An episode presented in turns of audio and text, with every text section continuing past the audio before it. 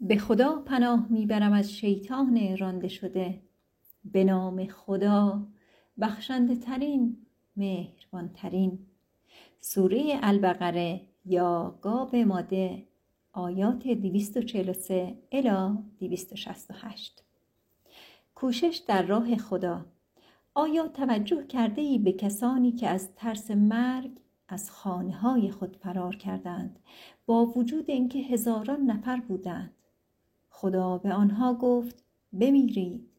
سپس آنها را دوباره زنده کرد. خدا باران رحمتش را بر مردم میبارد اما اکثر مردم ناسپاس هستند. شما باید در راه خدا بجنگید و بدانید که خدا شنواست دانا.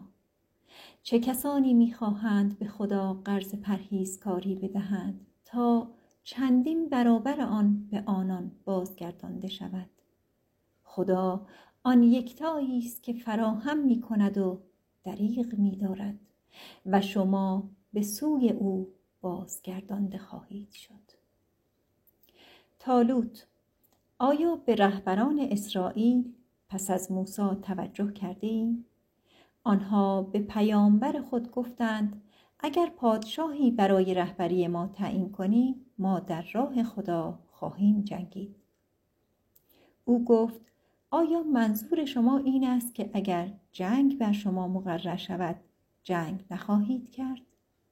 آنها گفتند چرا در راه خدا نجنگیم هنگامی که ما از خانه های خود و از فرزندانمان محروم شده ایم با این حال وقتی جنگ بر آنها مقرر گردید به جز عده کمی بقیه رو گرداندند خدا بر متجاوزان از حدود آگاه است. پاورقی دو دیویست و چهل شش. درست همانند این سرگذشت در کتاب اول سموئیل از کتاب مقدس بخش نه و ده آمده است. زیر سوال بردن حکمت خدا.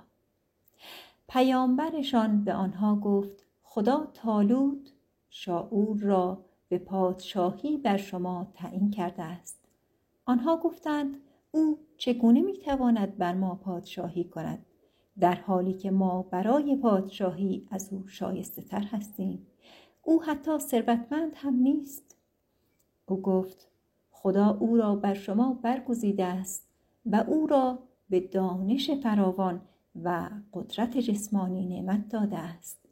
خدا پادشاهی خود را به هر کس بخواهد عطا می کند خدا سخاوتمند است عالم مطلق.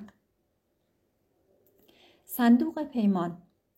پیامبرشان به آنها گفت نشانه پادشاهی او این است که صندوق پیمان به شما بازگردانده خواهد شد. از طرف پروردگارتان اطمینان و آثار باقی مانده از مردم موسی و مردم هارون را می آورد. آن را فرشتگان حمل خواهند کرد. این باید نشانه متقاعد کننده برای شما باشد اگر واقعا مؤمن هستید.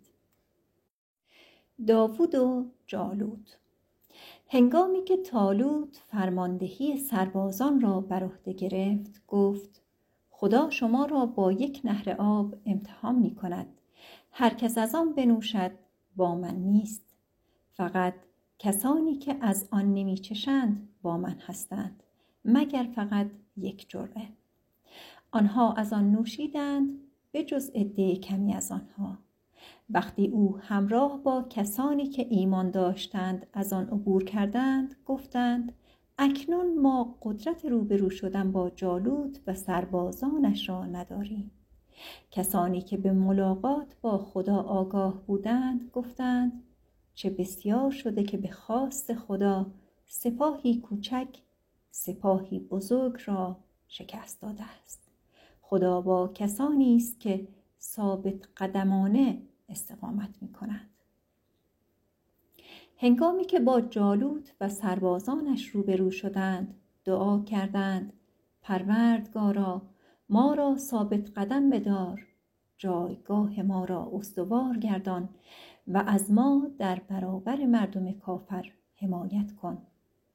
آنها با اجازه خدا آنان را شکست دادند و داوود جالوت را کشت.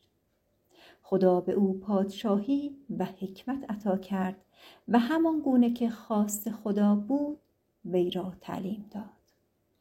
اگر به خاطر حمایت خداوند از بعضی مردم در مقابل بعضی دیگر نبود در زمین هر و مرج می شد اما خدا رحمتش را بر مردم می بارد. اینها وحی خدا هستند. ما آن را از طریق تو به حقیقت قرائت می کنیم چون تو یکی از رسولان هستی. پاورقی دو دیویست و دو. خدا خواسته است که مطابق با انشای ریاضی قرآن نام رسولی که در اینجا ذکر شده با ریاضیات بیان شود. از طریق الهی کشف معجزه ریاضی قرآن بر اساس کد 19 به رسول میثاق خدا اختصاص داده شده است.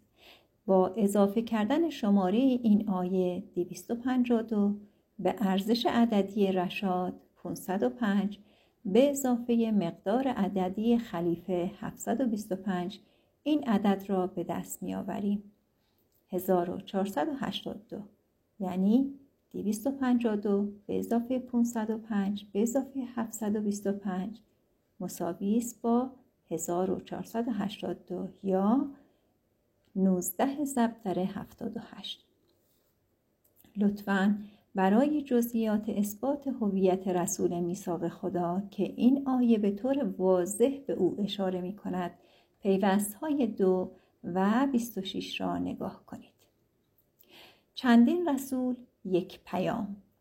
این رسولان ما به بعضی از آنان بیشتر از دیگران نعمت عطا کردیم.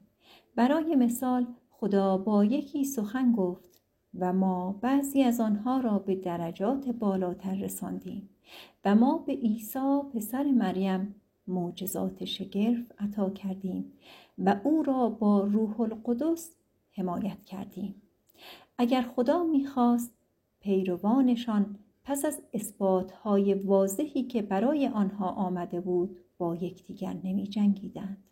در عوض در میان خیش اختلاف ایجاد کردند بعضی از آنها ایمان آوردند و بعضی ایمان نیاوردند. اگر خدا می‌خواست آنها نمی جنگیدند همه چیز بر طبق خواست خداست. شفاعت وجود ندارد. ای کسانی که ایمان دارید شما باید از روزی هایی که ما به شما داده ایم انفاق کنید. پیش از اینکه روزی فرا رسد که نه داد و ستدی هست نه روابط خیشاوندی و نه شفاعتی. کافران ادالت هستند. پاورقی دو دیویست و چهار. یکی از حیله های زیرکانی شیطان نسبت دادن قدرت شفاعت به بودهای انسانی بیقدرتی مانند عیسی و محمد است. پیوست هشت. خدا. خدای دیگری در کنار او نیست. زنده جاودان. لحظه بیخبری یا خواب هرگز او را در بر نمی‌گیرد. هرچه در آسمان ها و هرچه در زمین است از آن اوست. چه کسی می‌تواند نزد او شفاعت کند مگر مطابق خواست او؟ او گذشته و آینده آنها را می‌داند. هیچ کس هیچ دانشی کسب نکند مگر به خواست او. روی او آسمان ها و زمین را در بر می‌گیرد و حکمرانی بر آنها هرگز برای او دشواری ندارد. او بلند مرتبه ترین است. عظیم.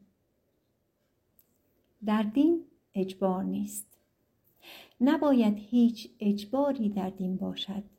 اکنون راه درست از راه غلط مشخص شده است.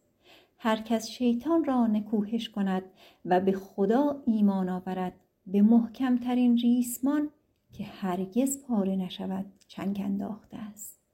خدا شنواست عالم مطلق. خدا پروردگار کسانی است که ایمان دارند. او آنها را از تاریکی به سوی نور راهنمایی می کند و اما کسانی که ایمان ندارند پروردگار آنها بتهایشان هستند. آنها را از نور به سوی تاریکی سوق می دهند. اینان ساکنان جهنم خواهند بود. آنها تا ابد در آنجا به سر می‌برند. مناظره دلیرانه ابراهیم. آیا توجه کرده ای به کسی که با ابراهیم در مورد پروردگار خود مشاجره کرد؟ در حالی که خدا به او پادشاهی داده بود. ابراهیم گفت پروردگار من زندگی و مرگ را عطا می کند او گفت من زندگی و مرگ را عطا می کنم ابراهیم گفت خدا خورشید را از مشرق برمی آورد آیا می توانی آن را از مغرب برآوری؟ آن کافر درمانده شد. خدا پلیدان را هدایت نمی کند درسی درباره مرگ. بیندیش درباره کسی که از شهر متروکی میگذشت و در شگفت شد. چگونه خدا می‌تواند این را پس از آن که مرده بود زنده کند؟ سپس خدا او را صد سال بمیراند سپس او را برانگیخت. او گفت چه مدت در اینجا مانده بودی؟ او گفت من یک روز یا پاره ای از روز در اینجا بودم. او گفت نه تو صد سال در اینجا بوده ای. با این حال به غذا و نوشیدنی خود نگاه کن. آنها فاسد نشدند. به اولاق خود نگاه کن. ما این چنین تو را درس عبرتی برای مردم قرار می دهیم. حال توجه کن که ما چگونه استخوانها را می سازیم. سپس آنها را با گوشت می پوشانیم. هنگامی که او دریافت چه رخ داده است گفت اکنون می‌دانم که خدا قادر مطلق است. پاورقی دو دیویست و درسی که اینجا میآموزیم این است که دوران مرگ فقط گناهکاران میمیرند. پرهیزکاران مستقیم به بهشت می‌روند مانند یک روز میگذرد. به آیات 18 19 الی 25 و پیوسته 17 نگاه کنید. هر مؤمنی به اطمینان خاطر احتیاج دارد. ابراهیم گفت پروردگارا به من نشان بده چگونه مرده را زنده می کنی. او گفت آیا باور نداری؟ گفت بله اما می‌خواهم قلب خود را اطمینان بخشم.